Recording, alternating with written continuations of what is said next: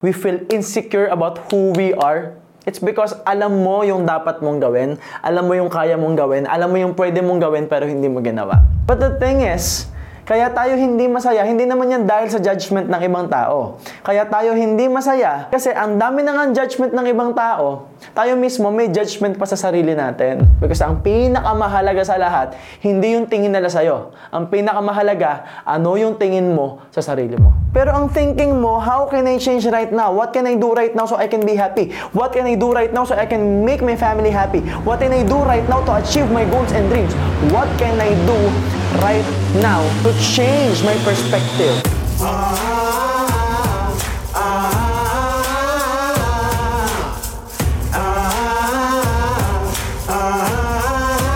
Good day to you guys. Welcome to Principles by MJ Lopez.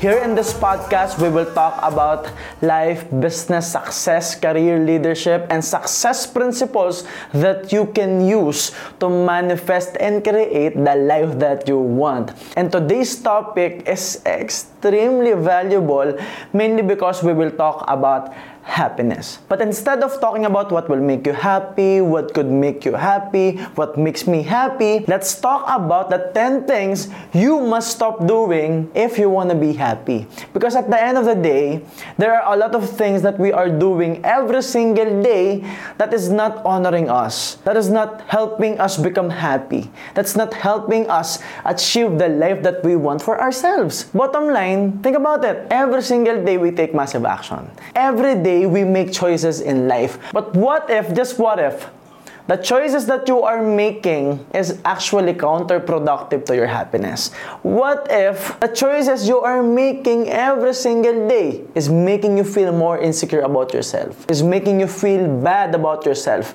is making you unhappy, and at some point, maybe you don't even know that it is making you lonely.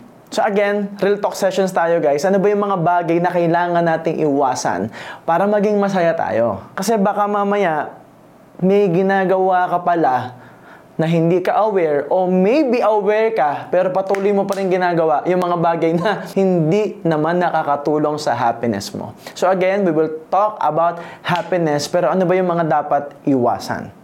So number one, for you to be happy, you must stop trying to please other people. Because if, let's just say this is you, tao ka, and you are always thinking about pleasing people, you know, uh, magpapogi sa mga tao, yung maganda yung tingin ng tao sa'yo, at some point in your life, you will feel unhappy and unworthy because naka-anchor yung worthiness mo, yung happiness mo, yung tingin mo sa sarili mo, sa tingin ng ibang tao sa'yo. Kumbaga, nagiging masaya ka lang pag masaya sila sa'yo. Nagiging happy ka lang kapag lahat ng tao napiplease mo. Pero kailangan mong tanggapin na yung mga tao sa paligid mo, hindi mo kayang i-please. We can never ever please everyone. Especially, lahat ng taong nakapaligid sa'yo kasi magkakaiba yan ng hilig, magkakaiba yan ng gusto. So if you think about it, if this is you right now, right? And people pleaser ka, you wanna please the people around you. Let's just say there's one person here na mahilig mag-inom. Eh, hindi ka mahilig mag-inom. Hindi pa yung nakakatulong sa health mo But for the sake of trying to please this person, because you cannot say no. ba? Diba? If you're trying to please people, you cannot say no. Laging yes ka. Kahit hindi mo na gusto. Kahit ayaw mo, yes ka pa din. So, ang mangyayari, yayayain ka niya ng inuman, ikaw naman, sama ka sa kanya, hindi ka mahilig mag-inom, pero pipilitin mo yung sarili mo kahit nasusuka ka na, kahit wala ka ng panggastos. And then, meron kang isang tropa na nagyoyosi, nag-vape or nag-smoke, pero hindi ka rin nag-smoke but for the sake of pleasing them. Larga, kagat, you will do it. Even if you don't want to do it, even if you hate it, you will still do it. Tapos meron kang tropa na malakas kumain. Eh nakadayat ka. Since you want to please the person, since you want to please your friend or those people around you who wants to eat a lot, even if you are in a diet, you will give up on that goal. You will give up on your dreams. You will even give up your health goals just for the sake of pleasing people. Ang mangyayari, kain ka ngayon. Will you be unhealthy? Of course. Masaya ba yon? Hindi. Smoke. Hindi mo naman gusto. Uubuhin ka pa, magkakasakit ka pa. Masaya ba yon? Hindi. Halos gabi-gabi kang laseng. Kahit hindi mo gusto yon, hindi mo yung hilig. Bakit? You are trying to please people. And this is the main reason why some people nauuwi saan? Sa bisyo. Kasi may nagiging tropa but they cannot say no. Kasi nga, ayaw nilang tanggihan yung ibang tao. Ayaw nila na masama ang tingin sa kanila ng ibang tao. They will always say yes to everything. So what's happening is, lahat ng tao sa paligid mo, tinatry mo silang i-please. Now, ikaw ngayon, you are now losing a sense of who you are. Clouded ka na ngayon. Hindi mo na kilala kung sino ka. Hindi mo na alam kung ano talagang gusto mo kasi lahat ng tao sa paligid mo, pinagbibigyan mo. Pero yung sarili mo, hindi mo mapagbigyan. Yung sarili mo, hindi mo magawa sa, para sa sarili mo yung bagay na gusto mo. Because again, ang lagi mong nasa isip, ano ba yung gusto nila? Ano ba yung magpapasaya sa kanila? Ano ba yung kailangan kong gawin para mapangiti sila, ma-please sila. Kung ganito yung setup mo sa buhay mo, hindi ka magiging masaya. You will lose your identity, you will lose a deep sense of who you are, and most of the time, makakagawa ka pa ng mali mga bagay na hindi mo gusto, magiging miserable lang lalo ang buhay mo. Ito worse, hindi mo ma-achieve yung goals mo, may hirapan kang ma-achieve yung mga pangarap mo because you are pleasing people. Ito yung verse. Kapag ikaw na yung nangailangan, kapag ikaw na yung totoong nangangailangan ng appreciation, listening ear, may hirapan ka to actually have people around you. Kasi nga, kaya lang naman nakadikit sa'yo yung mga yan because you are trying to please them hindi ka makakapag-build ng solid na relationship at maayos na relationship if you are trying to please everyone. Kasi hindi nila kilala kung sino ka talaga. Ang alam lang nila, yung ikaw na pinagbibigyan sila sa trip nila. So what's happening is, by the time comes that you are honest with yourself, they will hate you because you are not true to who you are. They will not be there for you because they didn't know that side of you. Pero kung totoo ka sa sarili mo, kung open ka, kung honest ka, and you are always expanding yourself, always expanding expressing yourself, yes, hindi ka magugustuhan ng mga tao sa paligid mo. Most of the time, they will hate you for that. Most of the time, yung mga tao sa paligid mo, hindi nila magugustuhan yon. Pero, you will attract the people na maa-appreciate ka ma-appreciate yung totoong ikaw. People who will respect and honor who you really are. That way, pag nangailangan ka, pag hindi ka okay, pag kailangan mo nang makikinig, nandyan sila para sa'yo. Kasi nga, kilala nila yung totoong ikaw. Kilala nila kung sino ka talaga. Ito yung nakakatawa dito. Ikaw mismo sa sarili mo, kilala mo kung sino ka. Now, another scenario that can happen is ikaw, pwedeng magkapera ka. Pwedeng successful ka But if you are always trying to please people, yung pera mo mauubos yan. Kasi dadating sa time baka pati kaibigan mo, binibili mo na. Ang worst, dumidikit lang sa'yo yung mga yan dahil sa pera mo. Tandaan mo, kapag successful ka, kapag mayaman ka, automatic ma-attract sa'yo yung mga tao. In reality, kung gusto mo maging masaya, kailangan protektahan mo yung sarili mo, protektahan mo yung space mo kasi hindi lahat ng tao sa paligid mo mapagkakatiwalaan mo. Pero kung honest ka, again, kung totoo ka sa sarili mo, mayaman ka or not, you will meet the right people. So instead of trying to please people, you have to be true to who you are as a person. Sabi nga ni William Shakespeare, to thine own self be true. Number two, if you wanna be happy, you have to stop judging yourself. Isipin mo maigi, ilang beses araw-araw mong hinuhusgahan yung sarili mo. The narrative na, tama ba yung sinabi ko? Tama ba yung reaction ko? Tama ba yung ginawa ko? Tapos pag hindi ka na okay, masama yung pakiramdam mo, hindi maayos yung nararamdaman mo, pagdududahan mo rin yun, tama bang maramdaman ko to? Hindi ko naman deserve malungkot. Tama bang nagpapahinga ako, hindi ko naman deserve magpahinga. And stuff like that. And hindi kita masisisi. The world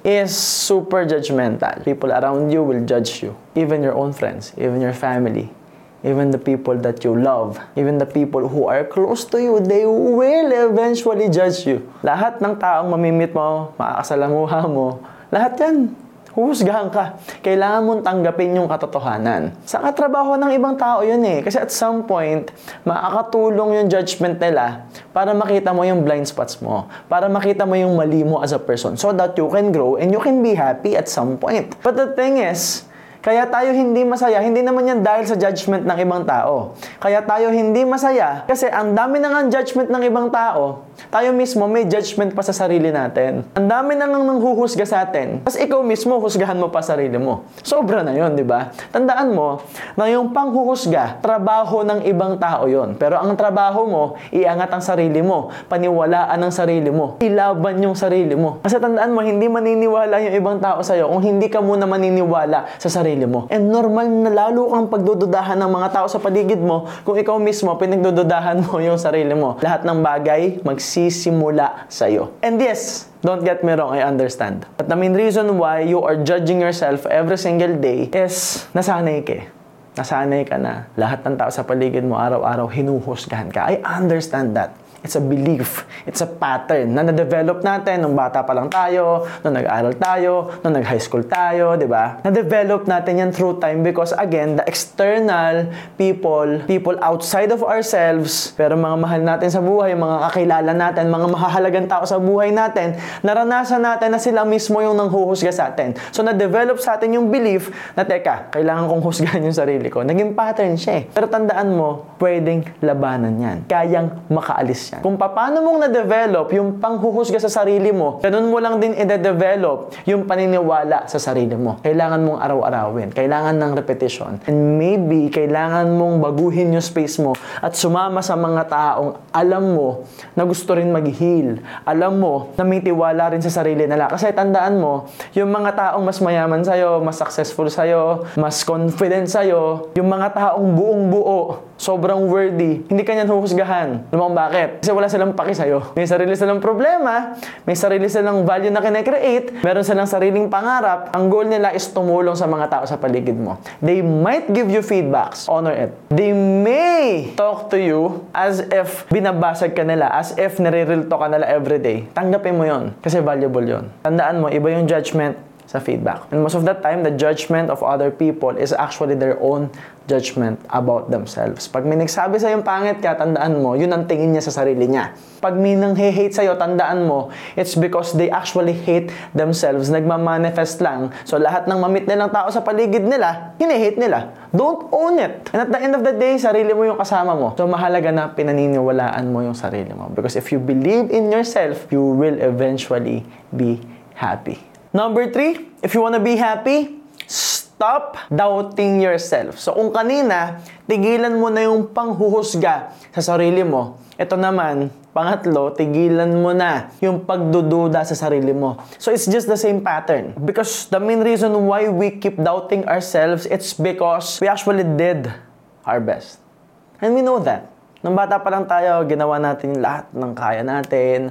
We're playing with people, pero na-reject tayo. We're trying to engage ourselves in a certain community, pero na-reject tayo. Sa school, ginalingan natin, tinodo natin, pero hindi natin nakuha yung standard ng parents natin, na-reject tayo, nasabihan tayo ng bobo. Magkakaiba itsura natin, pero may standard yung society sa maganda, sa matangkad, sa pogi, sa gwapo, sa sexy. So, nahusgahan tayo, napagdudahan tayo na-reject tayo. At kapag paulit-ulit yung pain, paulit-ulit yung rejection, that would be the time that we will doubt ourselves. Kaya ko pa ba talaga? Magaling ba talaga ako? Matalino ba talaga ako? Maganda ba talaga ako? Matangkad ba talaga ako? Especially if you are not getting what you want in life. And wala naman tayong magagawa doon. And I understand that. Kasi, syempre, yung buhay na meron tayo, accountability natin yon, 'di ba? Yung buhay na meron ka ngayon, it is your responsibility. It is your accountability. Your decisions is actually your responsibility. So kung anong buhay na meron ka ngayon, totoo naman kasalanan mo talaga. Kung anong buhay yung meron ka ngayon, by product yan ng choices at decisions mo. Pero most of the time, kaya hindi natin nakukuha yung gusto natin, it is not because hindi natin deserve. It's not because hindi tayo magaling. It's not because hindi tayo buo as a human being. It's not because sabaw tayo.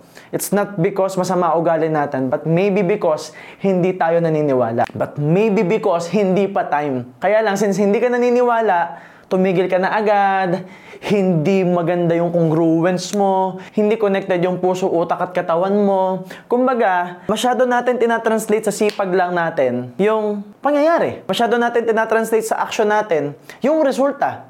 Pero hindi lang ganun yung equation, guys. Eh. Yes, at some point, if you're working really hard, doing your best every single day, you might and you will get the results. Pero sustaining the results means you have to grow as a person. Kailangan tumatag yung puso mo. Kailangan ma-build yung mind mo. Kailangan ready, congruent ka. But if you are not congruent, hindi ka rin magiging masaya. Again, we're not just talking about money. We're not just talking about goals and dreams. We are talking about happiness here. So bottom line, pwede namang may pera ka pero hindi ka masaya. Pero pwede rin may pera ka, nakukuha mo yung goals mo, nakukuha mo yung dreams mo, pero masayang masaya ka. And that's what we want. Now, paano yon? Ganito ka simple. If this is you, so you have your mind, your heart, and your body. You have your thoughts, emotions, and actions.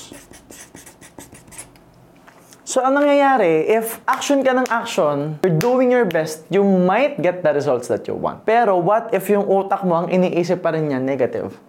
Ang iniisip pa rin niyang pagdududa sa sarili. Dalawa lang pwedeng mangyari. Hindi mo maihahandle yung success na nakuha mo, hindi mo masusustain yung success, yung pera, yung promotions, yung business mo. Kasi nga, yung utak mo, ikaw hindi ka naniniwala. Ito yung verse, pag yung puso mo hindi naniniwalang deserve mo. At lagi lang yang signal ng utak mo sa katawan mo. Signal ng utak mo sa puso mo na, uy, hindi mo deserve yan. Masyado ka nang masaya. Uy, hindi tayo sanay. Uy, sobra ka namang minamahal niyang lalaki na yan. Baka may habol yan sa'yo. O yung kaibigan mo, sobrang bait. Baka may habol yan sa'yo. Baka meron niyang motibong hindi maganda. Because we are not used to it. Hindi tayo sanay. So, kung nagdududa ka lagi sa sarili mo, isa lang ang ibig sabihin niyan, doon ka kasi sanay. Yun yung nakasanayan mo. Bakit niya? Kasi again, the world is judgmental. People around us are judgmental. People around us will always doubt our potential mainly because they are doubting themselves too. So, kung nagkasasama ka sa mga taong may duda sa sarili nila, natural, pagdududahan ka rin nila. Kasi ugali nila yun. Ang mahirap sa atin, we are trying to own the belief systems of other people about us. Well, in fact, dapat ikaw mismo, ino-honor mo yung sarili mo. Pinaniniwalaan mo yung sarili mo. Kasi again, sinabi ko na kanina, and if you believe in yourself, you will grow, you will be happy. You will always be happy because at the end of the day, again, sarili mo yung lagi mong kasama. Sarili mo yung maaasahan mo. Sarili mo yung mapagkakatiwalaan mo. So again, magtiwala sa sarili. Number four, for you to be happy, you must stop thinking and worrying too much about what other people think about you. Huwag mong masyadong iniisip yung iniisip ng ibang tao sa'yo. Una, please be aware that most of the time, wala silang iniisip about you. Don't make it about you. Because they have their own problems. At baka sila rin mismo, iniisip nila na baka hinuhusgahan mo sila. Baka hinuhusgahan sila ng mga tao sa paligid nila. Baka nasa defense mode din sila. May problema yan, may pinagdadaanan din yan, may bills din binabayaran yan, may pamilya yan, may pangarap yan, may buhay yan kanya. So don't think, stop thinking that everyone around you has judgment towards you or even thinking about you because at the end of the day, the reality is, may buhay silang kanila. Most of them walang pakialam sa'yo. So don't make it about you. Let's be real. Kanya-kanya tayong buhay. And pag masyado mong binavalue yung iniisip ng ibang tao about you, again, you will lose a sense of who you are because you will try to please them hindi mo makokontrol yung iniisip nila kasi isip nila yon. Hindi mo makokontrol yung nararamdaman nila kasi pakiramdam nila yon. Hindi mo makokontrol yung judgment nila kasi they will own their own judgments. Yun yung judgment nila sa sarili nila eh. Yun yung pagkatao nila eh. Hindi mo makokontrol yung tingin ng ibang tao sa'yo. Pero kaya nga sinabing self-worth, ang makokontrol mo ano yung tingin mo sa sarili mo. Again, if your happiness is anchored towards what other people is thinking about you, you won't be happy. But if your anchor is yourself, na kahit anong sabihin ng ibang tao, anong panghusgan ng ibang tao, anong judgment ng ibang tao, kahit sabihin nila na hindi ka okay, pagdudahan ka nila, if buong buo yung worthiness mo, if wala kang masyadong worry, if wala kang worry sa iniisip ng iba, you will be happy. Because ang pinakamahalaga sa lahat, hindi yung tingin nila sa'yo. Ang pinakamahalaga, ano yung tingin mo sa sarili mo. And number five, stop comparing yourself. Di ba, most of the time, paggising na paggising pa lang natin sa umaga or every time na hawak natin yung phone natin, tingin tayo sa Instagram, tingin tayo sa Facebook, tingin tayo sa TikTok, tapos yung post niya, mas maraming like. Yung sayaw niya, mas maraming heart. Tapos, yung photos na pinost mo, walang masyadong like, walang masyadong comment, walang engagement, pero yung kanya, ang dami. Paano nangyayari? Kinukumpara mo na yung sarili mo sa iba. Ang sinasabi ng utak mo, sana all. So, ang nangyayari dyan, kahit hindi mo naman gustong maghubad-hubad sa social media, baka gawin mo na rin kasi yun yung ginagawa ng iba. So again, you will lose your identity. You might even lose your own dignity. Tapos yung iba, gumagawa na ng mali para lang maraming like. Kasi nga, masyado tayong nakikipag-compete sa iba. Hindi natin nare-realize na baka yung taong yon insecure din yon hindi rin okay yun. Because again, what we show in social media, especially in Instagram, is only like 5% of the truth and we don't share the whole truth most of the time, especially when it comes to flexing. Di ba? Halimbawa na lang, pinakita yung ganda ng hotel, right? Ganda ng hotel, ang ganda ng experience, ang ganda ng lifestyle niya. Pero hindi naman pinakita kung anong hirap yung pinagdaanan niya bago niya nakuha yun eh. Kasi tandaan mo, lahat ng bagay may value. So kung mayaman siya ngayon, may pera siya ngayon, pinaghirapan niya yon. Hindi mo nakita yung hirap na pinagdaanan niya, yung sakripisyo niya, bago siya nakarating kung nasaan siya ngayon. So bakit ka maiinggit? Nagigets niyo ako? Kumbaga, most of the time, we only see the tip of the iceberg. We only see the results, the lifestyle, but we don't know ano talaga yung proseso. Kasi hindi naman talaga lahat, kagaya ko na nagva-vlog, pinapakita yung proseso ng pagbe-business. Hindi naman talaga lahat nagke-create ng content. 'Di ba? Kasi kanya-kanyang trip yan eh. Gusto ko to eh. This is what I love to do. I love creating content for you guys. I love creating value for you guys. Gusto ko yan eh. Pero hindi lahat kagaya ko. Hindi lahat ganito na magkikreate ng content. Most of the time, mga negosyante, hindi naman nila isa-share yung lessons. Hindi nila isa-share yung galing nila. Hindi nila isa-share yung dinanas nila. Ano naman paki natin doon, di ba? Kumbaga, swerte na nga lang tayo na may ganito na, na may mga vlogs na ngayon. So ito yung akin. Instead of comparing yourself to people who are more successful than you, who are better than you, use them as an inspiration. Kasi baka mamaya, you are comparing your chapter 1, your chapter 2, on other people's chapter 50, on other people's chapter 205. Baka naman kaya mas mayaman siya sa'yo, mas nauna siyang magnegosyo sa'yo. Baka naman kaya mas mayaman siya sa'yo, at kaya naman mayaman yung magulang niya, kasi pinaghirapan din yun ng magulang niya. Lahat may sakripisyo. Lahat may kapalit. For every choice you make, there's a price and there's a benefit. For every results that we are creating, there is a price we pay for it. It can be time, it can be effort, it can be money. It can be our whole life dedicating ourselves for our purpose, for our higher purpose. Either way, those who are really, really super successful, pinaghirapan nila yon. At wag mo rin naman ikukumpara yung sarili mo sa alam mong mas sabaw sa'yo, sa alam mong mas magaling ka, kasi that will be narcissistic. Kung magalala yung ulo mo, tataas naman yung ego mo. So instead of comparing yourself to other people, you should compare yourself to who you were yesterday. Sino ka ba kahapon? ba? Sino ka kahapon? Like, anong nadagdag sa'yo? Anong bago sa'yo? Kasi pag nag-look back ka, baka, baka ang laki na ng pinagbago mo, ang dami mo ng improvement. So give yourself some credit.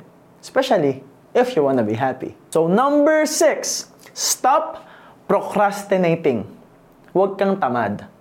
Because the main reason why we are unhappy The main reason why we are sad and we feel bad about ourselves, we feel insecure about who we are, it's because alam mo yung dapat mong gawin, alam mo yung kaya mong gawin, alam mo yung pwede mong gawin pero hindi mo ginawa. You know what to do, you know what you must do, you know what you should do, and you know what you can do, but you didn't do it. And that will make you feel insecure. That will make you feel bad about yourself.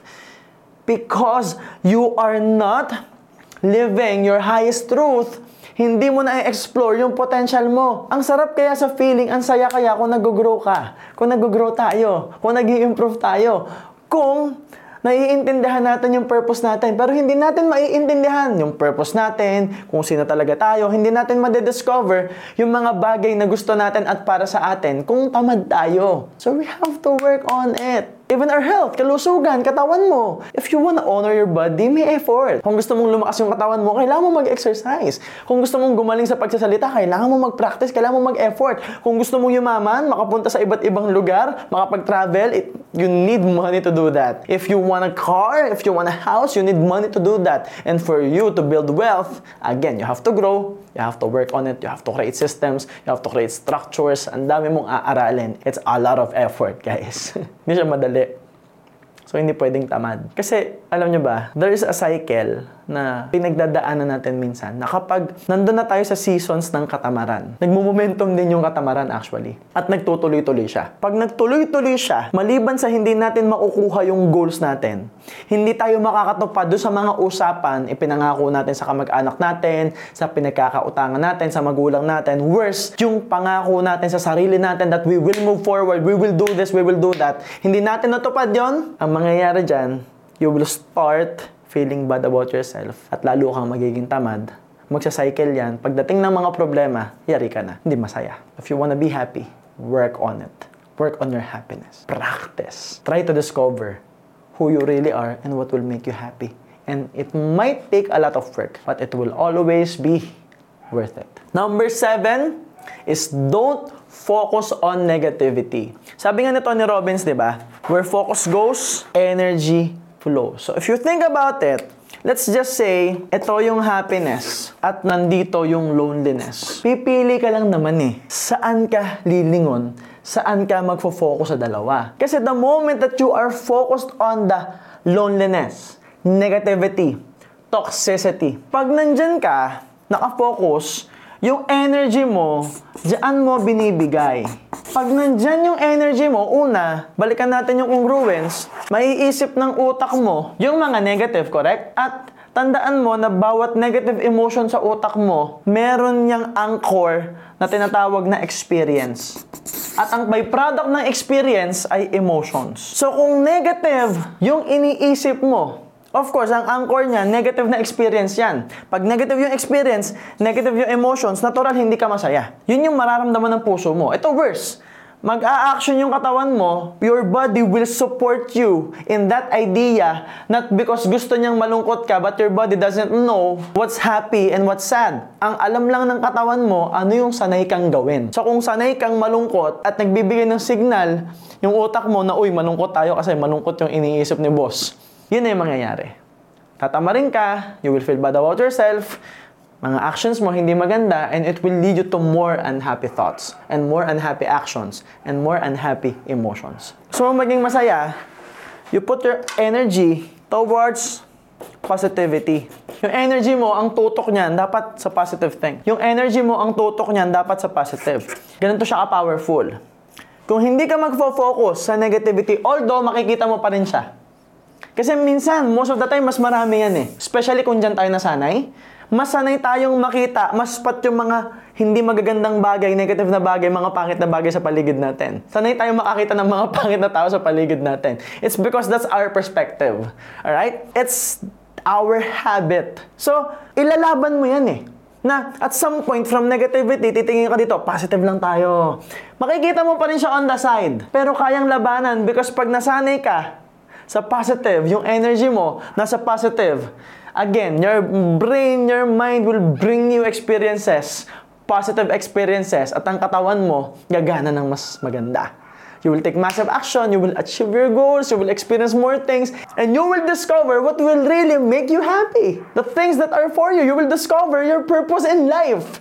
Because you are taking action, you are earning, you are growing. So basically, from the negative side, lingon. Lingon mo, ipaling mo. Yes, there's negative things. Acknowledge it para hindi maulit. Learn from it. But don't focus on it. Don't put your energy there. Put your energy on solutions, on value, on what will help you, on what will make you happy. Number eight is don't settle for less. tandaan mo na pinanganak ka sa mundo that you are worthy of love. You are worthy to achieve your goals and dreams. You deserve a better life. You deserve a better future.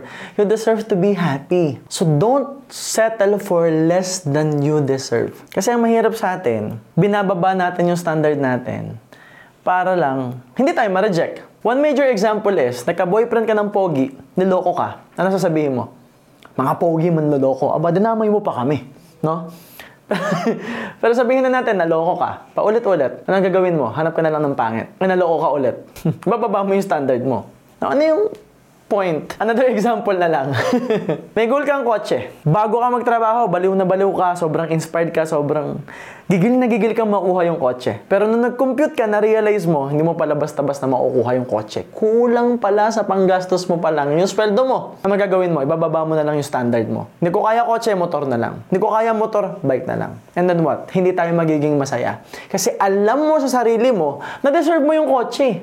Na pwede sa'yo yun, na kailangan mo yun. But instead of working hard for it, instead of creating a better plan, instead of creating a better structure and systems for you to achieve that car, ang ginawa mo, binaba mo na lang yung standards mo. Kasi in reality, pwedeng hindi mo pa siya kaya ngayon. Sino bang nagsabing kailangan mong madaliin? Pwede namang hindi agad makuha yung kotse, pero at least, pag mong bibitawan. Even in relationships. Since insecure tayo, akala natin pangit tayo, akala natin wala tayong value, akala natin hindi tayo worthy, maghahanap tayo ng pangit sa paningin natin, wala namang kasi talagang taong pangit, di ba? Or maghahanap ka ng hindi masyadong matalino, or maghahanap ka ng hindi masyadong magaling, kasi feeling mo hindi ka magaling eh. Kaya lang ang nangyayari doon, halimbawa matalino ka, halimbawa magaling ka talaga, halimbawa competent ka, pero hindi ka aware, mababatingin mo sa sarili mo, insecure ka, and you will settle for less. What will happen is, you will not understand each other. Hindi kayo magkakaintindihan kasi hindi kayo magka-level. Pero since you chose to settle for less, akala mo okay yun. Na sobrang taas ng tingin niya sa'yo, sobrang ang galing mo, kaya lang hindi ganun eh. It doesn't work that way. Kasi nga, since you settled for less, iba yung communication. Magkaiba kayo ng level ng IQ. Pag-iisip mindset, attitude, it will not work. And if the relationship is not working, you won't be happy. Halimbawa, lalaki ka, sobrang responsable ka. Tapos pumili ka ng babaeng tamad. Kasi nga, you are settling for less. Ano mangyayari? Time will ka, mapapagod ka. Kasi ikaw na ikaw yung gumagawa, ikaw nang ikaw yung nagtitake ng action, update ka ng update, communicate ka ng communicate. Sa kanya, hindi normal yun eh. Sa kanya, sobrang hirap na trabaho nung mag-chat ng konti. Sobrang hirap na trabaho sa kanya yung mag-communicate. So ikaw, you will be disappointed. You won't be happy. It will not work. Magiging toxic kayo sa isa't isa.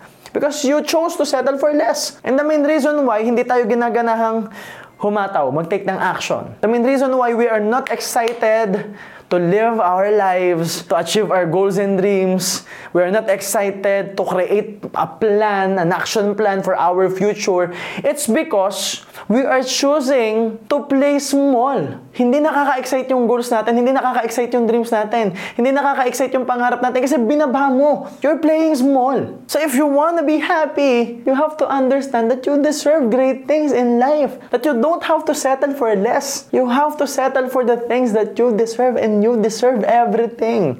Every good thing in life, you deserve it. Tandaan mo yan. Don't settle for less. Number nine is stop thinking too much about the past. Because the past is past. Tapos na. Wala na tayong magagawa. Lagi kong sinasabi sa mga tao, ang past ba kaya mo pang baguhin? Hindi na. Ang past ba makokontrol mo pa? Hindi na. So kahit anong maramdaman natin, malungkot tayo, umiyak tayo, wala nang magbabago kasi tapos na yon. Pero yung bukas, yung ngayon, pwede nating baguhin. Kaya lang, pag masyado nating inisip yung past, if we are thinking too much, focusing too much about the past, and most of the time, we see the past na negative, na toxic, na hindi okay, na malungkot, So what's happening is, we are anchored towards the past. We will feel that same emotion. We will take the same action. We won't get what we want. We, we will still be unhappy. Hindi tayo magiging masaya. Kasi nga, nananangan tayo. Naka-anchor pa rin tayo sa bagay na tapos na, na wala na tayong magagawa. And it's depressing. ba? Hindi maganda yung feeling na naka-anchor tayo sa bagay na hindi natin kayang kontrolin at hindi na natin mababago. But in reality, today we can change. Like right now, as you listen to this, as you watch the video, pwedeng matuto ka from your past. Pero ang thinking mo, how can I change right now? What can I do right now so I can be happy? What can I do right now so I can make my family happy? What can I do right now to achieve my goals and dreams? What can I do right now to change my perspective? To improve as a person? To honor myself? Just change, guys. Because look, if you're unhappy right now, just stand. Go somewhere. Automatic tanggal yan lungkot mo. If you're sitting, nabu-burn out ka na, napapagod ka na, stand. Go somewhere.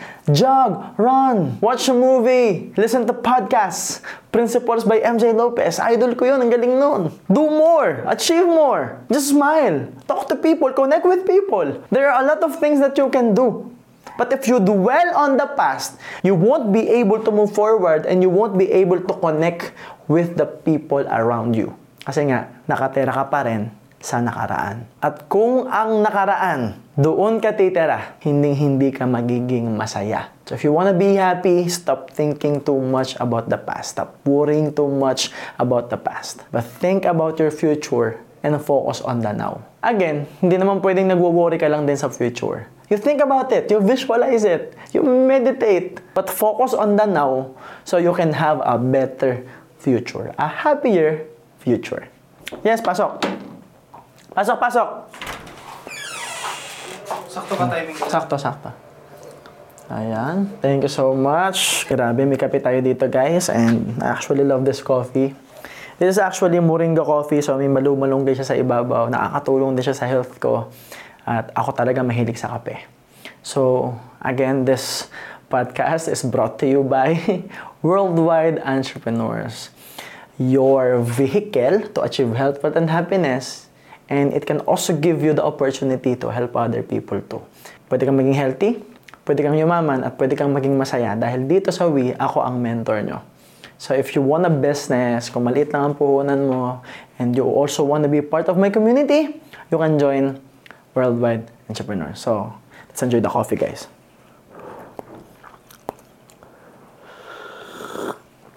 So anyway, number 10 tayo guys is don't sabotage yourself. Huwag mong isabotahe yung sarili mong success.